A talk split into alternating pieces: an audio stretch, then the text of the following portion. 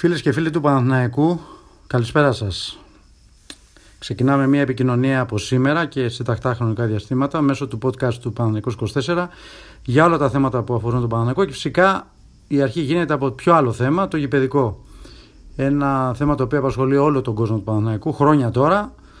Ε, φαίνεται να υπάρχει και πάλι κινητικότητα, αλλά όπως έχω πει και έχω γράψει κατά καιρούς όλο αυτό το διάστημα, από κινητικότητα έχουμε χορτάσει και από λόγια και από μεγαλοπίβολα σχέδια. Πράξεις θέλουμε και πράξεις δεν βλέπουμε.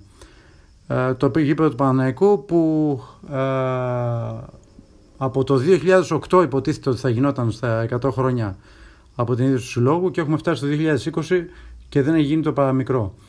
Τώρα που βρισκόμαστε, βρισκόμαστε εν ώψη της, ε, μια, μιας τελικής συνάντησης ανάμεσα σε Αλαφούζο και Παγκογιάννη, ενώ έχουν γίνει ήδη οι πρώτες επαφές, έτσι ώστε να πέσει στο τραπέζι σαν plan B η ανακαίνιση της λεωφόρου όπως ακριβώς την είχε προγραμματίσει ο Αλαφούζος το 2016 δηλαδή η αύξηση χωρητικότητας 22.000 θέσεις το να υπάρχουν σουίτες και στις τέσσερις γωνίες σε τέσσερις πύργους να γίνουν διπλές εξέδρες από την πλευρά της Τσόχα και από την πλευρά της Λεωφόρου Αλεξάνδρας να μην μεγαλώσουν τα πέταλα, να μην ε, πάνε πιο ψηλά τα πέταλα γιατί, για να μην πειραχθεί ο συντηρητής δόμησης, να υπάρξει μουσείο, εστιατόριο, να καλοπιστεί λεωφόρος.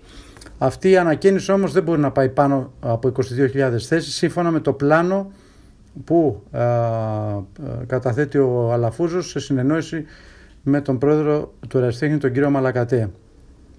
Όπως ε, λένε και οι δύο πλευρές, αυτό αποτελεί ένα plan B σε περίπτωση που ο Δήμος δεν έχει έτοιμη ε, την ε, πρόταση, την τελική πρόταση για ε, να είναι στο βοτανικό και το ποδόσφαιρο και ο ασθένης και το μπάσκετ. Αυτό θέλουν στο Παναγενικό. Αυτό ήταν, αυτή ήταν και όπως ε, θυμάστε η θέση και του Δημήτρη Γιανακόπουλου. Φαίνεται ότι αυτή τη στιγμή αυτή τουλάχιστον προς τα έξω, αυτό αφήνω να εννοηθεί, είναι και η θέση της ΠαΕ και του Ραστέχνη. Και μένει να δούμε ποια θα είναι η κατάληξη σε αυτήν την ιστορία. Πιστεύω ότι το επόμενο δίμηνο θα έχουμε κάτι είτε θετικό είτε αρνητικό.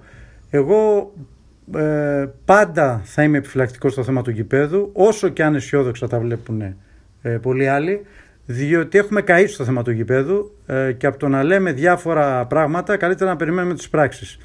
Επαναλαμβάνω, το επόμενο δίμηνο θα περιμένουμε να δούμε πού θα καταλήξει αυτή η ιστορία. Η, η θέση δική μου και νομίζω και η θέση του συνόλου του κόσμου του Παναναϊκού είναι ότι ο Παναναϊκός δεν πρέπει να κάνει καμία έκπτωση στο θέμα αυτό. Θα πρέπει να πάει σε ένα σύγχρονο γήπεδο που η χωρητικότητά του να μην είναι κάτω από 30-35 θέσεις, 30.000 ε, θέσεις το κατώτερο, με 35 θα έλεγα εγώ, ε, διότι μην κοιτάμε τώρα το, σε τι κατάσταση είναι η ομάδα. Ο Παναθηναϊκός είναι στα χειρότερά του. Είναι μια ομάδα η οποία δεν μπορεί να διεκδικήσει πρωτάθλημα και μέχρι να διεκδικήσει πρωτάθλημα για μένα δεν είναι κανονικός Παναθηναϊκός. Έτσι. ανεξάρτητα από την προσπάθεια που έχει γίνει από το τεχνικό team τα τελευταία χρόνια και τους προπονητές που κράτησαν όρθια την ομάδα ε, σε πολύ δύσκολες συνθήκες και πήραν το καλύτερο δυνατό. Ε, αυτό που μόνο καλύπτει τον, τον κόσμο του Παναναϊκού είναι να βληθεί την ομάδα και πάλι να κάνει πρωταθλητισμό. Επειδή αυτό δεν φαίνεται στον ορίζοντα, γι' αυτό και δεν, λέω ότι δεν πρέπει να ε, βλέπουμε το νέο γήπεδο με τα σημερινά κριτήρια. Θα πρέπει να βλέπουμε το νέο γήπεδο με τα κριτήρια ενός κανονικού Παναναϊκού, ενός Παναναϊκού που θα διεκδικεί πρωταθλήματα ενό Παναναϊκού που θα παίζει στην Ευρώπη. Σε αυτή την περίπτωση λοιπόν ο Παναναϊκός δεν μπορεί να ε, βολευτεί με ένα γήπεδο 22.000 θέσεων. Σε καμία περίπτωση. Α, επαναλαμβάνω ότι θα πρέπει να είναι ένα σύγχρονο γήπεδο που να έχει τουλάχιστον 30, 30 με 35.000 κόσμο. Εάν αυτό μπορεί να γίνει στη λεωφόρο, καλώς. Εάν δεν μπορεί να γίνει στη λεωφόρο, τότε α, ή το βοτανικός είτε οποιαδήποτε άλλη λύση ε, στην ε, Αττική θα πρέπει ε, να είναι αυτή που θα συμφωνήσει ο Παναθηναϊκός για να κάνει εκεί την έδρα του. Δεν είναι δυνατόν να έχουν γήπεδο ο Ολυμπιακός, να έχει γήπεδο η ΑΕΚ, να το φτιάχνει, να έχει γήπεδο ο ΠΑΟΚ και ο Παναθηναϊκός ο μεγαλύτερος σύλλογος της χώρας να έχουμε φτάσει το 2020 και ακόμα να συζητάμε αν θα κάνει γήπεδο και πού. Την ευθύνη την έχουν όλες οι διοικήσεις που ήταν στην ομάδα ε, για το γεγονός ότι η ομάδα δεν έχει αποκτήσει γήπεδο.